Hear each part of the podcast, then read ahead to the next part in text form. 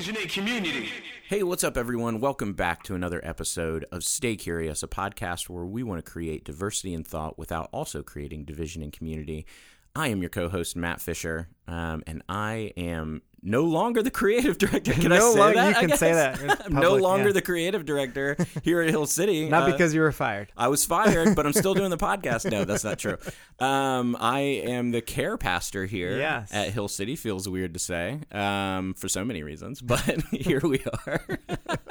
and I am here with my co-host, the now and maybe forever pastor, lead, teaching pastor, lead pastor of Hill City Church, uh, John Wagler. Wags, Yes. what's going on, man? Well, I'm on week feeling like 86 of this little cough. Um, but it's barely hanging on. I'm feeling better. better. The disease now known as not corona. As not corona. Like I don't know what I have, but I know. Yes. and my son Max, you know, Ugh, poor buddy. broke both of his wrists in a bike accident, messed up his teeth a little bit, but he's he's getting by. He's being a trooper. I'm proud of him. So he's doing a good job of fighting through and There's nothing Yeah. worse than that first big like bike Yeah. bone break. Like, ugh, Yeah. it is it's a hard. bad it's a bad one, man. It's tough as a parent to watch. Yeah. because you know they'll bounce back eventually. Correct. But Yeah. you're like watching is, is hard. It's hard Yeah. for me to watch. He's not even my kid. I know he was so he was, you know, I was home work I was home working and he went out for a bike ride. He came back and I just heard him scream, Mm. you know, at the door. He was like, "Dad!" Mm. And I walk up and I open the door and he's just holding he's got one broken wrist, the left one, but his right one, his hand was like dangling by a string. It was like dislocated and everything else. But you know what? He handled himself like a champ. He's a tough little dude. Tough little kid. Very tough little dude. Well, Yeah. we're gonna be praying for Max Wagler that he continues to heal. Um, and today we have an answered prayer, a true blessing. A true blessing. one of our favorite guests, repeat uh, repeat offender here at the at the podcast. Um, you all saw him um, speak to our community if you're a part of our Hill City community uh, a couple of weeks ago.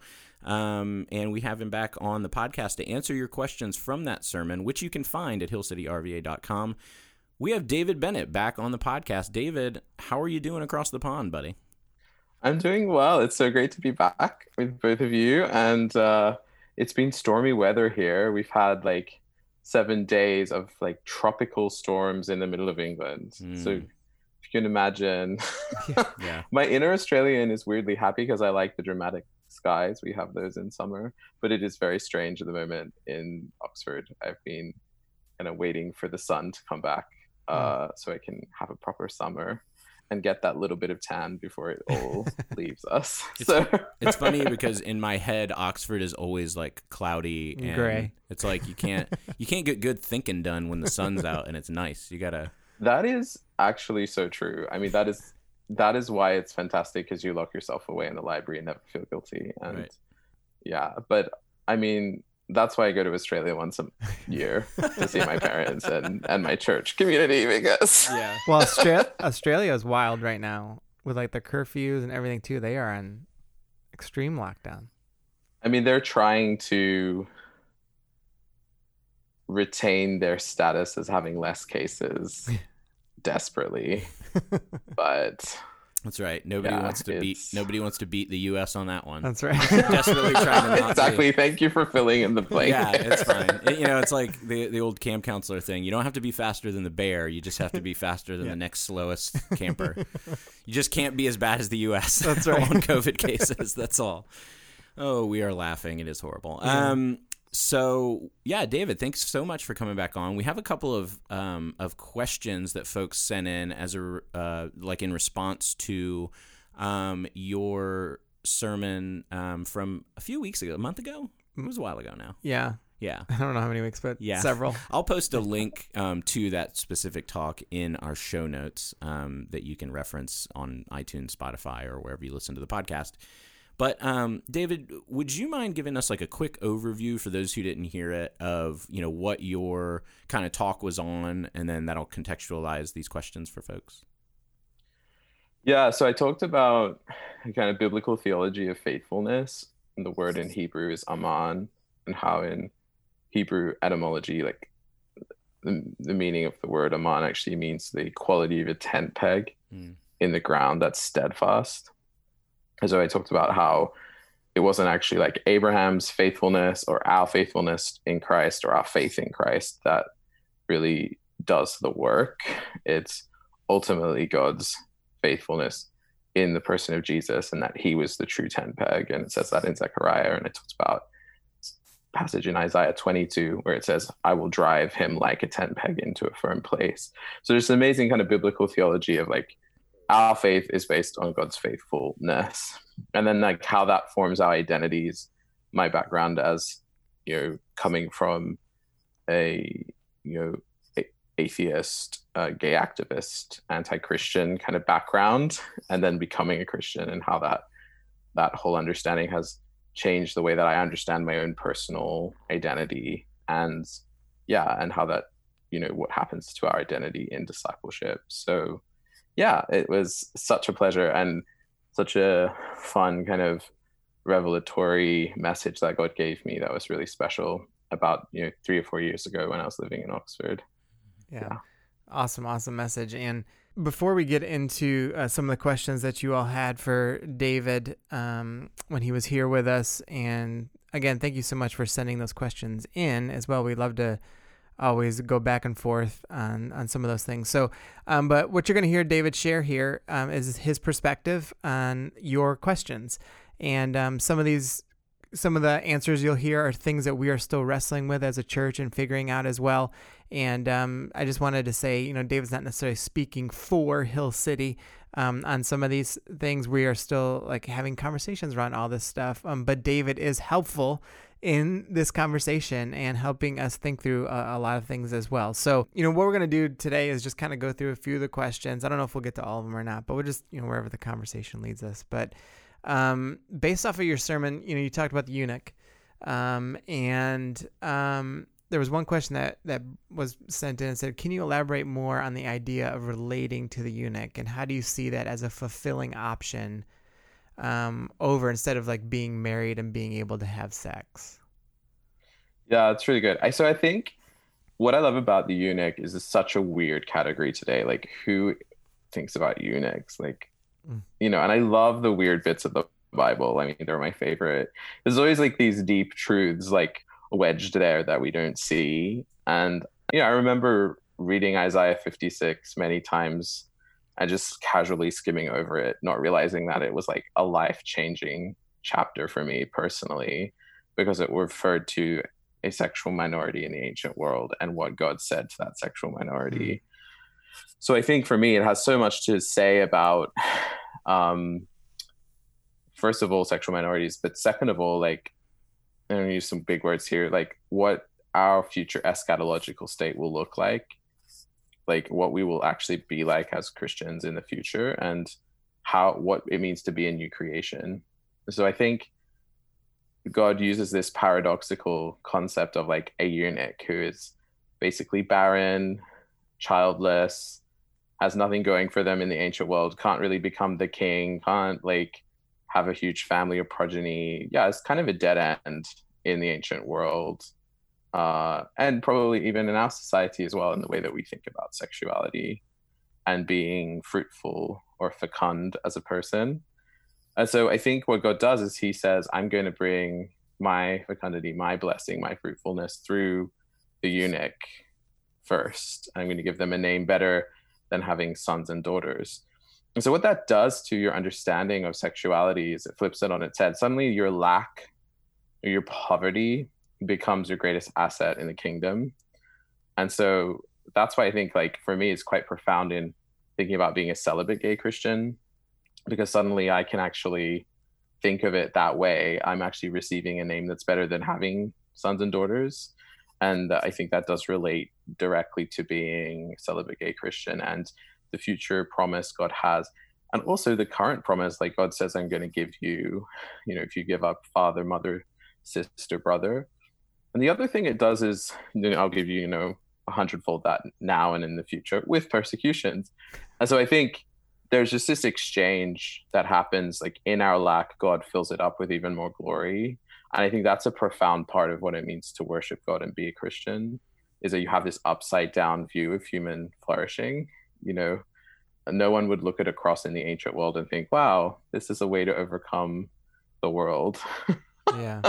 um, but that is what God is saying that through taking up your cross, loving Him, giving Him your whole life, including your sexuality, like you will overcome the world and you will bring in resurrection life and you will be partaker of that individually and then corporately in other people's lives. You'll have spiritual children. And I think that's that's how I understand it. And I think that's why there's such a huge Christian history of celibacy and why so many people in the church have both found themselves in that place, chosen that di- directly, as Jesus says, um, for the sake of the kingdom of God. And I think the other thing is that our life in this body is only like 70 years. Like, I think if you have a non eternal perspective, then you can't really understand the logic of the eunuch in the scriptures because, Sure. like, it, the reality is you're just going to die and there's nothing more. But I think if you become a eunuch for the sake of the kingdom, it's a profound act of trust, of driving your tent peg, if you like, into God's faithfulness and saying, I'm actually going to trust him, even though it's hard. Um, yeah, but I think we have a lot of reimagining to do to really get into that and live it out in the church, to really take that scripture seriously. I think even sometimes I just skim across and go, well, I have this amazing name.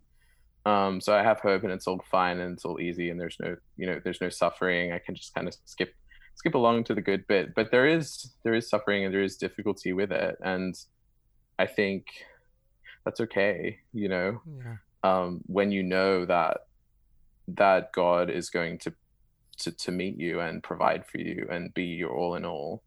So yeah, I think it pushes you into being a bit more radical about what it means to be a Christian. And it's actually a vital part of rediscovering that today. So yeah, I'm all for the eunuch and thinking about eunuchs. Yeah.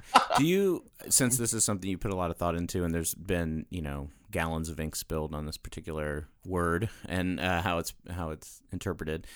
Um, do, do you ascribe any special meaning to, uh, or um, do you ascribe any special value to the idea that late, you know, later in the passage they delineate between um, some were born eunuchs, some chose to be eunuchs, and some were made eunuchs? Like that, um, it goes on to sort of specify different subsections of that sexual minority. I think the way that I would understand it is I probably want to understand that passage contextually within the whole Deutero Isaiah, like the second half of Isaiah. And, you know, this is really where Isaiah starts talking about the future and the hope and the promises. And it's like, what will God do to vindicate injustice? Mm. Um, so it's interesting that there you have the eunuch and that there does seem to need to be some kind of justice given to these eunuchs, uh, which I think is an amazing revelatory thing for who God is towards those who have a different embodiment. So I think there is, you know, Megan DeFranza has written a book on intersex and she talks about eunuchs related to that. Some people have talked to, about eunuchs related to being transgender.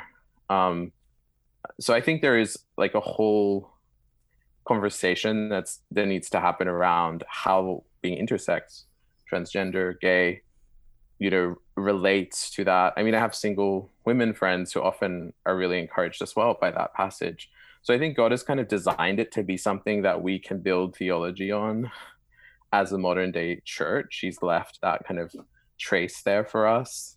Um, and I think the first one is obviously about things that you you know, in some sense, I think being a celibate gay Christian relates to being not born a eunuch, but there is some sense in which you don't choose it. And then there's also some sense in which you choose it.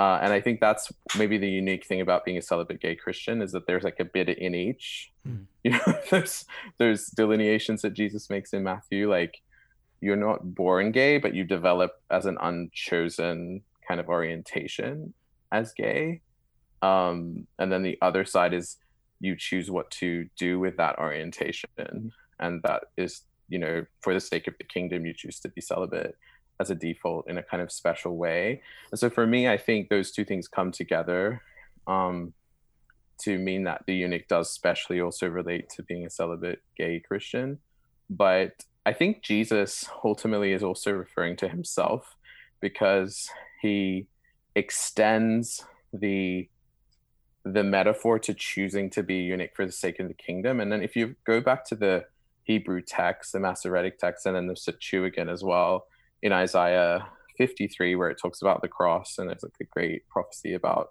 the suffering servant. It says in one part of that, who has heard of his generation? And actually in the Hebrew, it's like, who has heard of his like progeny? Like, where is his family? Hmm. And so, in some sense, the actual atonement, like Jesus dying on the cross, happened and, and how he brought us the forgiveness of sins comes from his choosing to be a eunuch for the sake of the kingdom. So I think he's actually referring to himself because he's innovating this new thing. And they're all aware that he doesn't have a, a wife at the age of 30 Mhm. and he's going to go and die on a cross. So he's going to become a eunuch for the sake of the kingdom on the cross. So I actually think it's related pr- also principally to his identity as the Messiah who will die on the cross and become a eunuch. And then when we're baptized into him, we conform to that if we don't get married. Um, that becomes the way that we live out our sexuality as Christians. That's good.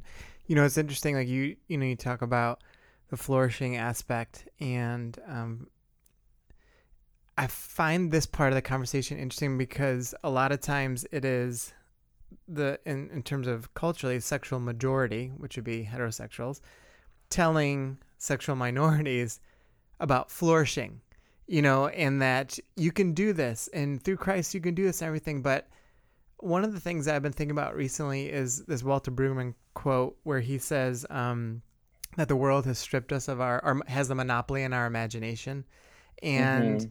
I've been thinking a lot about that because what I have been seeing is a lot of times those that are heterosexual are making these demands or commands on the sexual minorities, but they're not even embracing what it means to flourish. And so when you, as a Christian straight person, don't even embrace that for yourself, but then put it on a sexual minority, like it's, I feel like it's double the weight. Like, you know, it's like, it, it, cause like it's not real in the majority. And so why would the minority think it's possible? It, it reminds me of even, you know, I'm actually preaching on this this weekend about the household codes in Colossians. When Paul is beginning to talk about this, he's, he's, he's doing this. He's essentially in the household codes, he's like flipping everything and saying like, "Hey, you are the people that are in power. Well, this is what you do now." You know, and he's flipping this whole narrative and I think one of the things that's really missing in the Christian culture from a heterosexual standpoint is, "Hey, you're saying that someone can be gay and celibate and flourish, but you don't even live that way, think that way, act that way yourself." So why in the world do you expect that out of somebody else? And I think when someone's in the majority, speaking to them it's like we could talk about this with race and different things too but like when when the majority is doing something i i just believe like from a straight standpoint we are putting more weight on the shoulders of sexual minorities by not embracing human flourishing like we should I think that I think that's a brilliant point. For me, the it's a bit like with feminism, everything became about women and like moralizing women. And I feel like it's a bit like with this, you know, everything becomes about moralizing gay people. And I do think that's a massive issue. However, for me, Jesus is more important sure my life, my relationship with him, how I will be held accountable to him. Like, I know he's going to have incredible grace for all of us. I know that, like, none of us get everything right. But our, if we really know him, like, our desire will be to worship him with our whole lives. And so I know there's all these issues with heterosexuals. I'm so over it. Like, there's a reason that I do a whole bunch of podcasts. It's probably to help mainly heterosexuals, yes, and gay people. But like, it's like, it's like, I think there's a humility though that like even though you have those weights and pressures on you, and so many heterosexuals don't see it. And I, I mean, it's it's. I used to get so frustrated, and I used to like want to throw in the towel and just like run off, and I'm done with all of this. The only thing that really keeps me there is that I, first of all, I Jesus and how he is with me and second of all um is the like there are many amazing people who are heterosexual who get it and are living that life and they're the ones often also suffering and not being brought into the center of the church and being put on the fringe because most heterosexual pastors just want to have a heterosexual party with friends that make them feel nice and comfortable and have a good salary and you know live up life. And they'll get to the heavenly gates and they'll be probably lost and most of their life will be burnt up with fire and not matter eternally. So like it's up to you like you know I, I just don't think we have the option. And i'm not saying that the white picket fence life can't be compatible with the kingdom like it can be but if it's this kind of thing that bars you from these deeper sacrifices and this deeper life with christ then it becomes a stumbling block. You know i think it's just better to be single. It's not because he doesn't think that marriage is good in some way. It's just that it can provide such a stumbling block to living as christ lived in this kind of radical way with discipleship and it's hard. I mean my heart goes out to married people and kids. It's like it's hard and to live the kingdom and do that. Um but i think my point is there should be more onus on the heterosexual people and this message. But the reason I stick to it and I don't move away from it um, is because of Jesus and because I know what we're headed for in the kingdom. So I want I want to remain in that. But it, it is incredibly hard. I mean, I feel often pressed at every side. Um, the liberals hate me. The conservatives hate me. Um, you know, you just can't win. I'm in this kind of really stick it as it is mood in the last like three or four months. I'm just like, I'm sick of like having to make like so much of a plea for this deep life of discipleship that is just all over the pages of the New Testament. It's like, I want to live it out. And if other people do too, come with me. Yeah. But if you want to stick in this like sexual politics and, you know, play culture war, like you can do that. I'm not interested. Yeah. and I know that sounds a bit angsty, but like I think it, I'm trying to like share that angst because I think that is a holy thing. It's like that's it's a, good, good angst. thing. Yeah, it's Yeah. a good angst. Um, so I I want to know more about something you said. How many more questions do we have?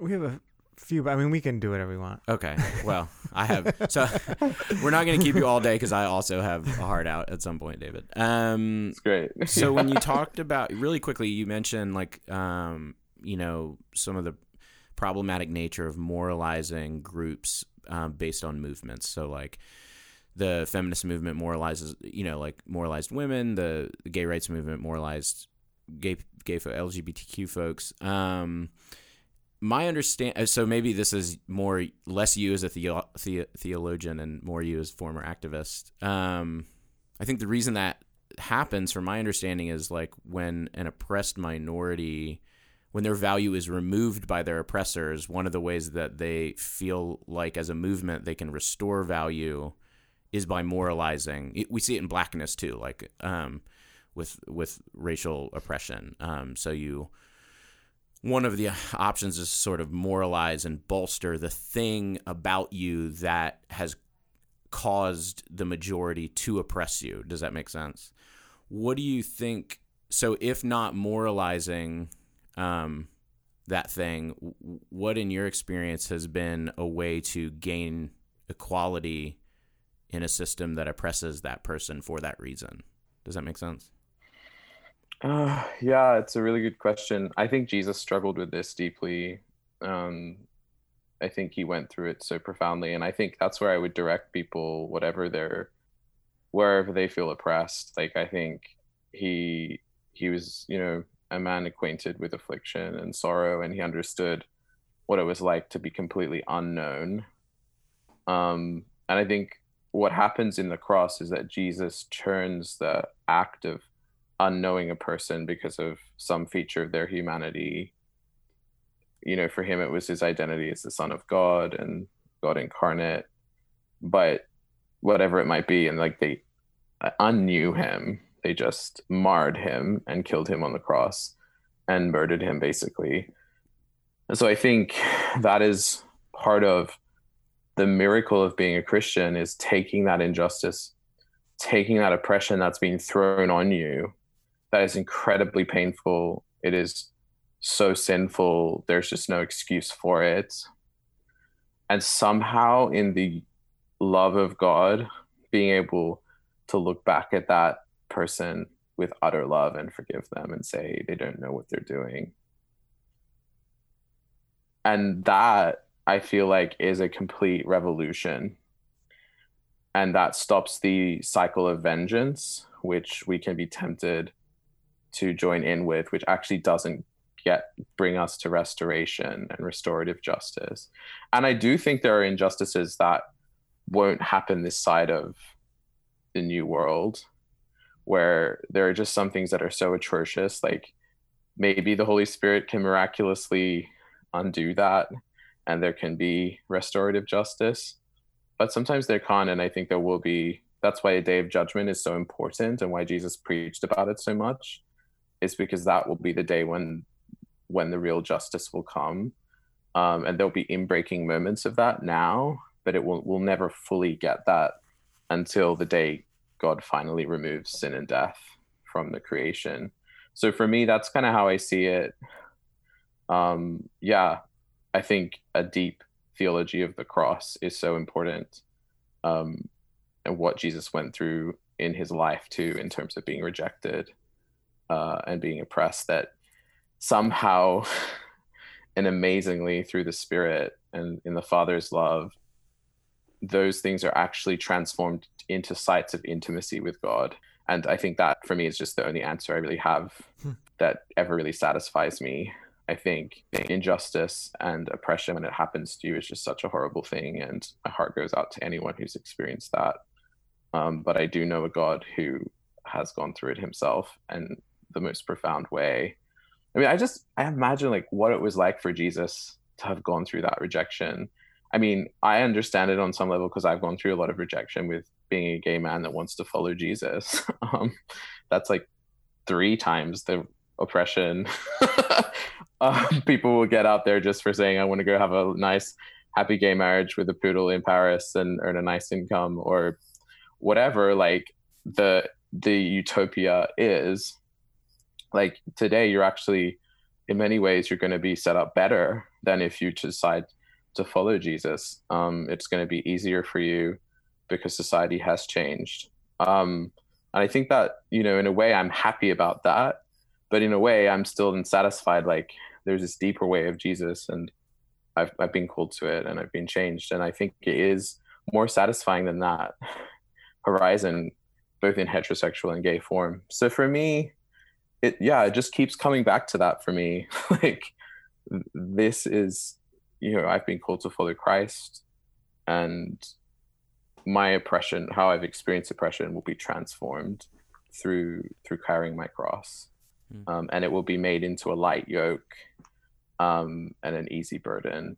And i think sometimes god gives us opportunity to redress injustice and to see systems transformed and that's amazing and we should try our best to transform those systems you know with with the gospel and with faith and with our secular brothers and sisters who don't you know who are also human and trying to work out the deep mystery of life. Like we cooperate with them too in in in removing those injustices. I think that's a really important thing but maybe we can talk about that uh, on another podcast because i'm really interested especially in augustine's theology of like city of earth and city of god and how they come together and where the city of god can cooperate with the city of earth and then where the city of earth is you know distinguished from the city of god and there's going to be conflict too so that's just a, another really thorny difficult theological question Yeah, that would There- that, that that would be a fun one. that would be especially poignant right now. I feel like Yeah. because there's a Yeah. where we are at the current moment in our country, and as a church, tr- really trying to navigate how do we cooperate with our um, friends and neighbors who don't have faith but do seek justice Yeah. um, without, you know, yeah, without uh, diminishing the city of God, but also without um, delegitimi- delegitimizing the good work that the city of man is trying to do. Some of the City of Man is trying to do. Yeah, that's a that would be a great Yeah. conversation because it is a tense. There's a lot of tension there because it it feels like you step too far one way or the other, and you're you, you're all of a sudden on shaky ground, right? Like you you step too far. Let's just say towards secular justice, for lack of a better term, secular justice, and all of a sudden you're like, well, where's Jesus and all this, and what are you partnering up with, right?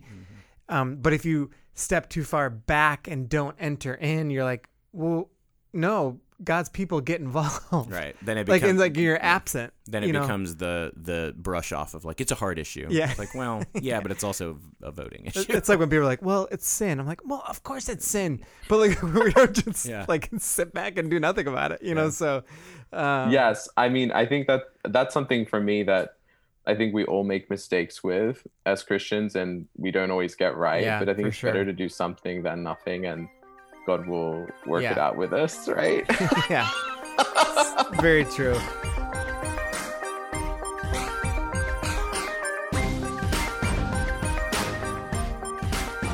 Well, a couple quick like practical things, uh, questions that people sent in. One was, so theologically, obviously, you know, churches, some churches will will be on the um, affirming side, which would say, you know, same sex marriage is okay biblically, and you know, you can do anything within church leadership uh, if you are gay and married, um, or gay and sexually active.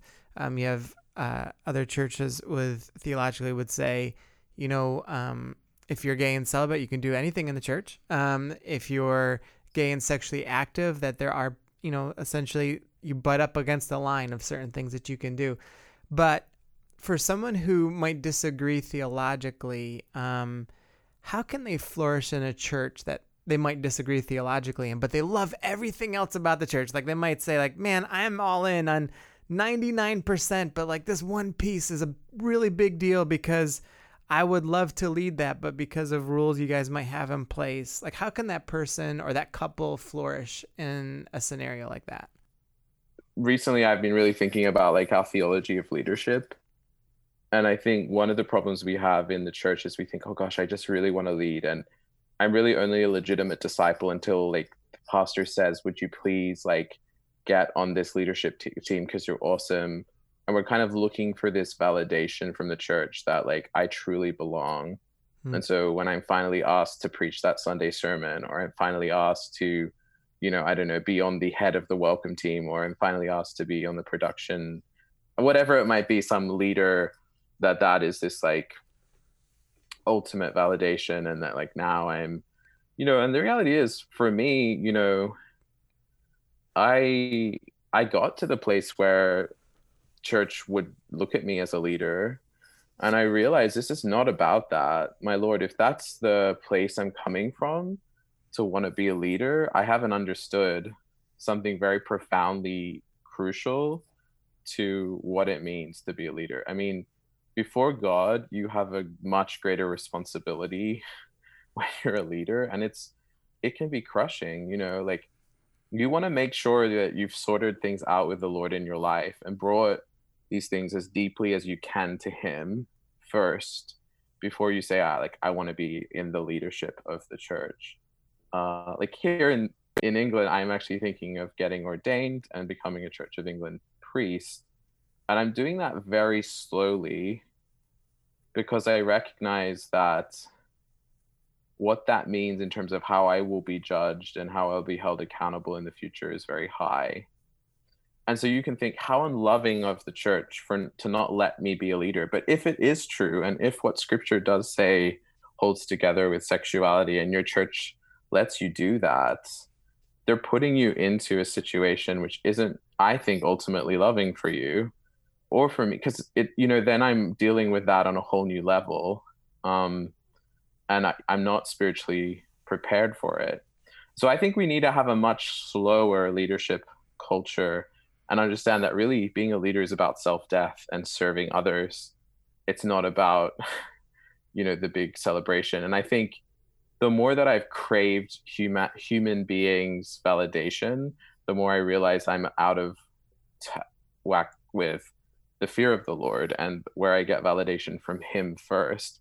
And then, of course, I understand that ultimately it's like, well, if I'm in this partnership with my same-sex partner like i'm never going to be able to be in that leadership position even if i have all of that worked out and i'm still convinced this is the way. And i think that's just a really difficult thing that fortunately we as gay people have to go through. I think for me it's the same thing when i'm at a church and i hear they become affirming i go through a kind of grief um, that's very profound. And sometimes for two or three days i'm just totally torn apart. I feel rejected. I feel not understood. Um, i feel put to the side and i can't help but feel that. And so i understand that and i understand how personally hard it is but i think that's where you know there has to be a line in the sand for the church to have its conscience on these questions and if it doesn't then you know it can't be what it is. Um and you know it's just a difficult thing. I think ultimately my prayer is always for people to just keep going deeper with jesus and then when he says i want you to lead then he opens the door rather than i'm craving craving craving to have this leadership space um, and the pastor won't give it to me. You know i think just seek him and let him put you in leadership. Don't try to get into leadership and rush into that space. Um, and that goes for people beyond people in gay marriages but like Yeah. or partnerships. It goes for everyone. But i ultimately think and believe that if you go deeper with him he's going to start to speak to you about your gay relationship and that he will lead you into a different space. And that's my conviction. That's really the only way i can answer that question. I can't give some kind of magical formulaic answer that will give everyone what they want to hear but i hope people respect the honesty of that answer Well, I agree. Like in terms of even how we think about leadership, just in general in the church, I think we do need to look at that a little bit differently. And um, and and some of it's like Western culture too, right? Like if you're not leading something, you're not successful. If you're not, you know, so that I think plays into church. Uh, the kind of winner winning is everything. And listen, I love to win. I'm a competitive junkie, but like but like there is like an element to that when it's brought into the church actually leads you towards an anti-jesus mindset of serving serving people right? Because you're always wanting to win and lead and all that other stuff. And i think that does play into the like how we think about leadership. And to your point too about the weight of leading in a church that is something that um man I wish i wish no i don't wish this. I don't wish everyone could feel it. Like there's there is a there's a part of it that um it's crazy how many nights i've been just awakened you know mid-morning or not been able to sleep or whatever just because the weight you feel for the community of people god's placed in your care. And there is so much weight that goes to leading something. And it's not just about i want to be able to do this or do this role. There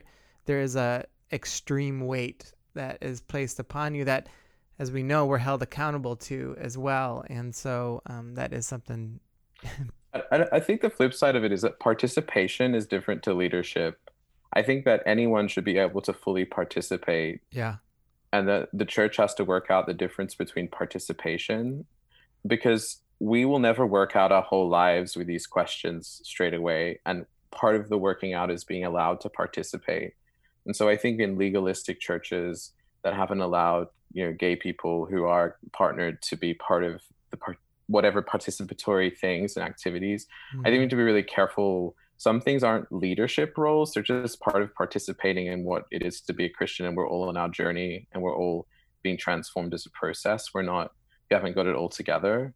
But i do think there's this kind of line that scripture has for like people in a more like you know the the kind of pastor head kind of ecclesiological roles that is that is really way more intense. Yeah. And the, you know the whole reputation of the gospel and everything. It's not just like church as a club you know it has a spiritual reality attached to it that is that is really important to get right for the person in leadership not just sure. for the church.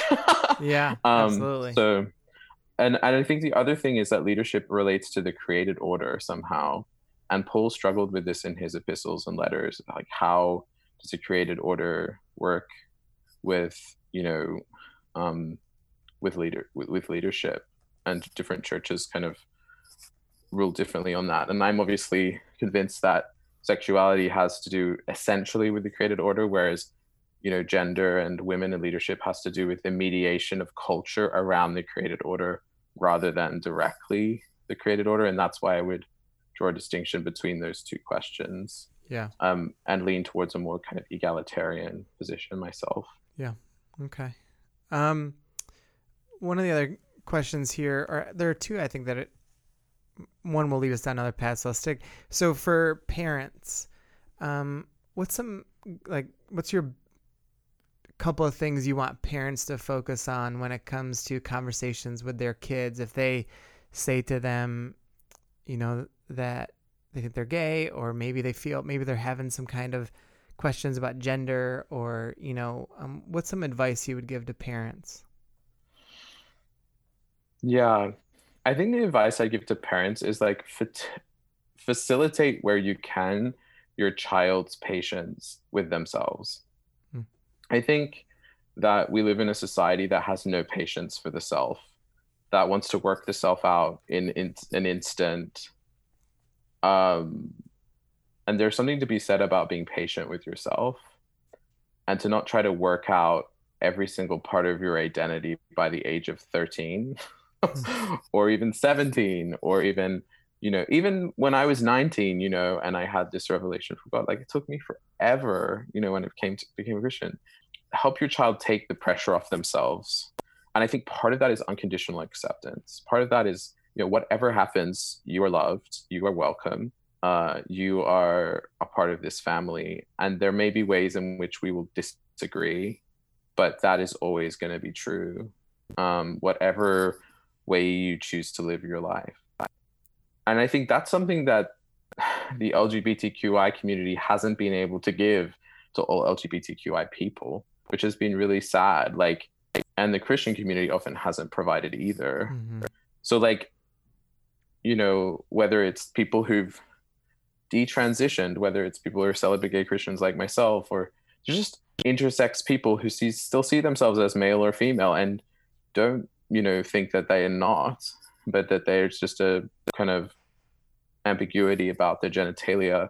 You know, there's just so many people, we don't all fit easily in these discourses that want to main, like, just streamline everything so simplistically. And I think as a parent, it's important to live in the gray and to enter the gray with your child and show them like various perspectives even though you might have your own and to like grow with them. And i go back to like the incarnation with jesus like it's hard to be a human being after the fall. Like it's not easy. In fact there's so much that is wrong that isn't our fault as humans that we go through. And the incarnation wasn't just about Jesus coming to pay for our sin and do away with our problems and the things we've done wrong and that we're culpable for. It's also God coming to meet us where he needs to be just to us and he needs to show us his plan and how he was always destined, you know, to love us and save us and pull us out of, you know, the fallen place we're in.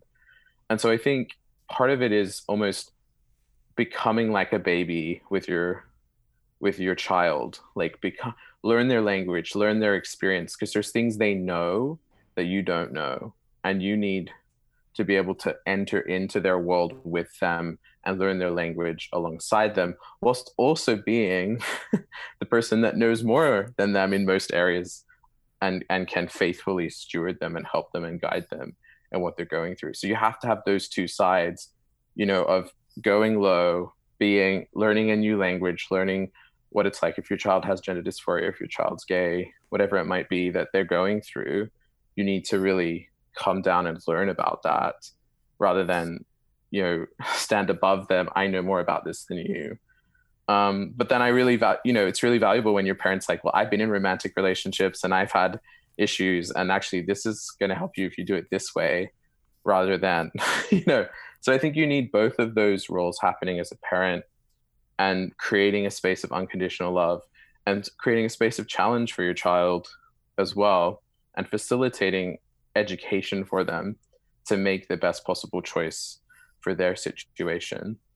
The other thing is you can't force your child to follow Jesus. That has to be their decision and you have to give them the freedom to choose not to as well. Um, and that will actually mean they feel free and are more likely to follow him later. So I think there's there's all of that going on. It's really hard to be a parent. And I think my heart goes out and my prayers go out to every parent. But I think those two things is how I would approach it. I think um, in, in areas where I just I don't understand if I'm a heterosexual parent and I have an LGBTQI um, A plus uh, child. So yeah, I hope that helps. There's always so much more to say. I always feel like you could have a three hour forum for every one of these questions. sure. But we don't have that much time. um, one of the other questions that came in was uh, Do you or how do you see a difference between talking about, say, same sex attraction and having a conversation about gender dysphoria? Yeah, I think ultimately, because I'm not transgender, I'm always careful not to assume I understand. Yeah. And so whatever I say it needs to be there's other people that are transgender and are Christians and have written there's a lot of great books by Mark Yarhouse about transgender identities um, or understanding gender dysphoria is another book. I think his work's really good. Um, so it's important to understand that people with gender dysphoria interpret gender dysphoria differently and come up with different conclusions about how it should be lived out or what they feel is ultimately um, what worked for them. So I think diversifying how we understand gender dysphoria is important. It was a really fascinating YouTube video put up by Jubilee where they, you know, they interviewed, um, it was eight tra- transgender people from different kind of generational lines from older to younger. They asked them questions like, do you think that um, sex reassignment surgery is essential to being transgender? And the older person kind of went close to strongly agree, and the younger people went close to strongly disagree. So it's really fascinating that already in the experience of gender dysphoria, you have such a various, varying interpretation of what it looks like or what it requires to be transgender. Um, that really there are transgender identities but I think ultimately for me, the difference is that there's a discontinuity. Sorry, that between being gay and being transgender, there's a discontinuity and a continuity. The continuity, I would say, would be going through what it, the experience of being with people who don't have to have the stress of a different embodiment and knowing what that's like between each other uh, like feeling that together and there's a solidarity in that between gay and transgender people but i think the experience of gender dysphoria itself is very different in the sense that it has it leads you down a different path. And it, it phenomenologically in terms of how it's experienced is quite different. It spikes sometimes and it can be really really hard some days and then can become easier in other times of your life and you can't predict it which i think makes it very difficult for gender dysphoric people. It doesn't necessarily mean that it goes away but it seems to have some kind of variation of effect that gender dysphoric people have to manage with themselves and with god. And then with being gay it seems to just be like a flatline thing where it doesn't really change. And you know you just have the shift of your normal desires.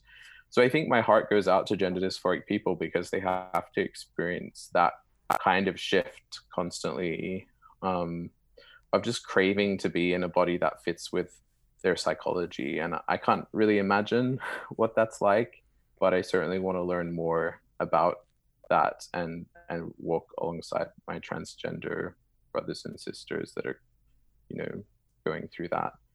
Um, and I think we need to have a lot of grace for that because it's a different experience to the to you know it, it comes into the whole idea of like trans men trans women marriage like there's all of those questions and maybe we could do a podcast at another time with someone who's transgender and christian um you know i think that would be really interesting and i'd love to learn more uh, there, but I don't want to go to those questions because they, Yeah. I think, would require Sure. a really No, no, no. good That's good.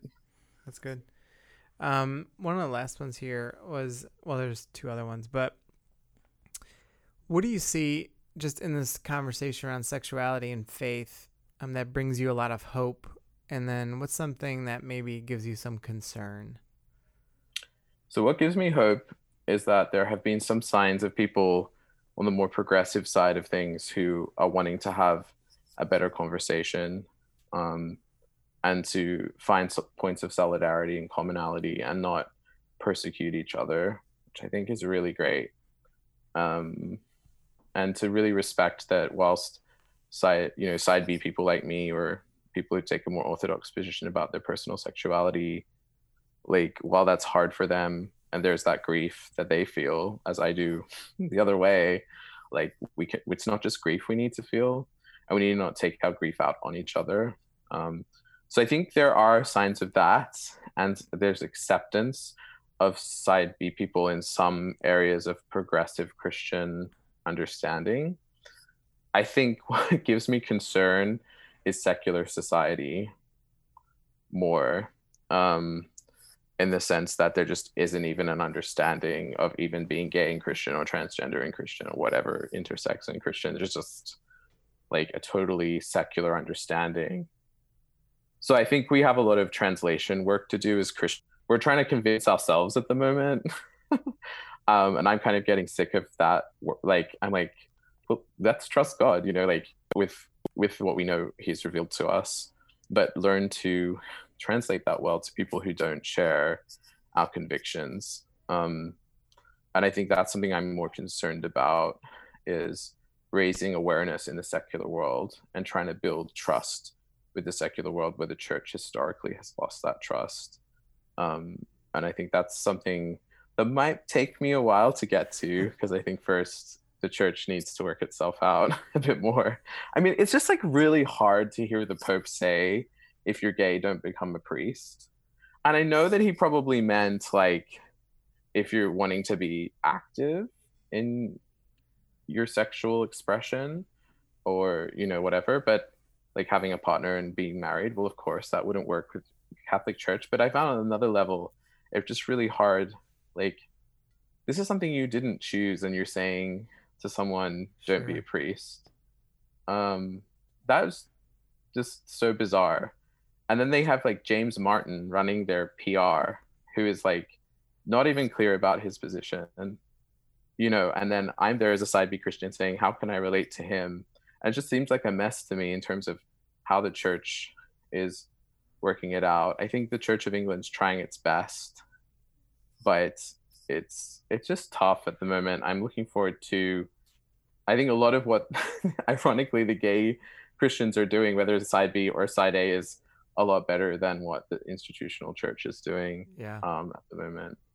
Yeah the last question that they had that, that was turned in, and I don't know, Matt, if you have any others that you want to throw out there, no. um, was not that wouldn't lead to another hour of talking. So no, um, good... we need to have some post punk dancing. Matt. I know, dude. I was just thinking when you were talking about like you know if we talk about transgender issues, we should have a transgender person on. I was like, well, when we you can be the co-host on that when we move you to Richmond. That's uh, right. Yes. And then you can be here. That's and right. Then we can phone in uh, transgender Christians for you to talk to. yeah, even when you were earlier saying that, like you get hate from both sides, and I was like, well, we love you, and so you can come here to Richmond. And although there's no one's dancing here because we're still there. I don't know if they'll ever be dancing again. It'll just be me and you. Just be me and you with our with our favorite Joy Division record dancing just, in a room I alone. Mean, I I will be there. I will find a way. I mean, they. It'll only be hologram dancing from yeah. here on out. Will be just me and David listening to New Order over Skype dancing. Yes, New Order. Oh my gosh, yes. um, one of the last questions that was turned in just said, "Why do you feel it's important to reference being a gay Christian? Don't we want to um, identify solely as being Christian?" or at maximum a Christian who is gay.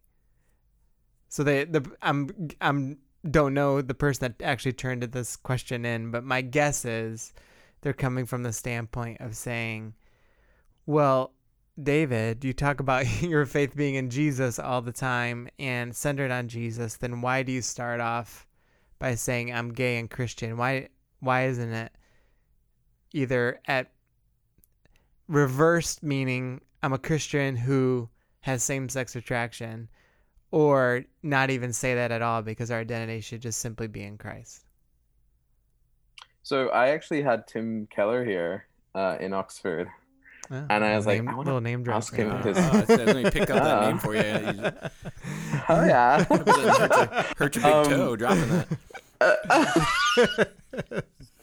I mean, I was like, I want to ask him an annoyingly difficult question because he's Tim Keller, so Yeah. he, you know, why not?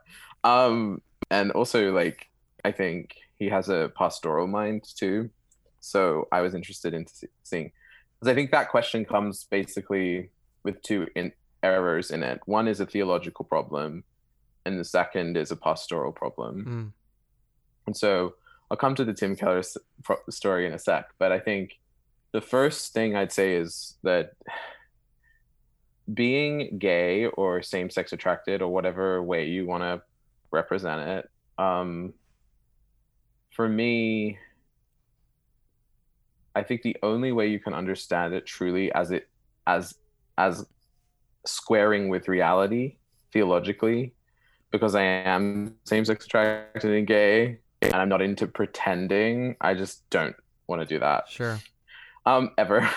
I think people try to do that with this, and it's just caused a lot of pain. But for me, there's a complex inter entanglement. I think I've talked about this before between creation, the fall, and and the future, like Yeah. in the gospel, in, in terms of how we understand being gay, and the difference between say being an alcoholic and being gay is that first of all being gay like isn't a chosen vice that you develop.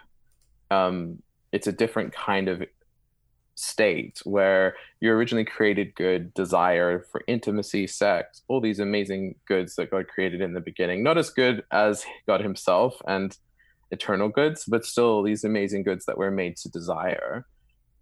These goods are still like the orientation towards wanting those things is ultimately a good thing um like that's the beginning creation but then it fell. And so it's a complex entanglement of those two things being gay. It's not like being an alcoholic or you know being addicted to lust or whatever the problem might be. This is about your created goodness as a human being as a person and your fullness together. Um so i always say you know i mean people say but isn't being gay sinful? And i say well being gay is being part of being wait one way that you end up being human. Like you're created good you fell you know you're being redeemed. And so it's it you have to understand it in that frame first above and beyond um you know this kind of flat line view which is just it's bad therefore delete it and it's not part of your identity. So i'd say we need a much better theology of identity how our sexuality is part of what jesus in his lordship um, reigns over. And so he, he doesn't want to delete that. So what I'll, I'll come to the pastoral issue. Pastoral issue is that gay people go through stuff that's not and they need to they need to be able to say i'm gay. Sure. otherwise they, they'll never be able to deal with it yeah. so it's actually like binding them into a place of silence so that you don't have to deal with it.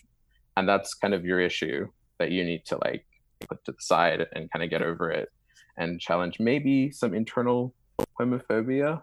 Yeah. Um, Yeah. So I would say people who are wrestling with kind of homophobia often will come up with that because they don't want to. I mean, there's also the other side of it is they don't want someone to make an idol of their sexual identity. And I think that's really important you know, as well. But often I feel like that comes up when you saying, you know, I've given my sexuality to God and I'm a celibate gay Christian and they still have an issue. I sometimes think that has more to do with it. They just don't want to face the challenge to their faith as well that it would mean if this was really true. yeah. But there is a way out of that to believe in Jesus. And I'm hoping that like my work will help with that. The second side part of it yeah, it was the pastoral that we've talked about. And then Tim Keller. So I said to him, Tim, I would love to know. Christians keep saying to the LGBTQI community, um, that's not your identity christ is what's your opinion on that and he said they should stop saying that Hmm. they should say when you become a christian lgbtqi is demoted under the lordship of jesus and takes on a new meaning. And i thought that was a brilliant answer and i want to give all credit to tim keller for that because i think i think that's a brilliant answer and every part of our lives has to go through that. So god doesn't just delete our created goodness our fullness that whole struggle that whole reality of our personhood. He wants to come into it and become the lord of it and the savior of it um, and use it for his glory. So i don't have a problem with calling myself a celibate gay christian I wonder if Tim Keller will make it and as a Yeah, pastor. I think he's. I he's think he'll do okay. That guy.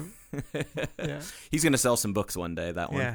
It's gonna- I think the thing is, you know, when you become an academic theologian, you often feel like, oh, I can never talk about more popular level people who inform theological discourse.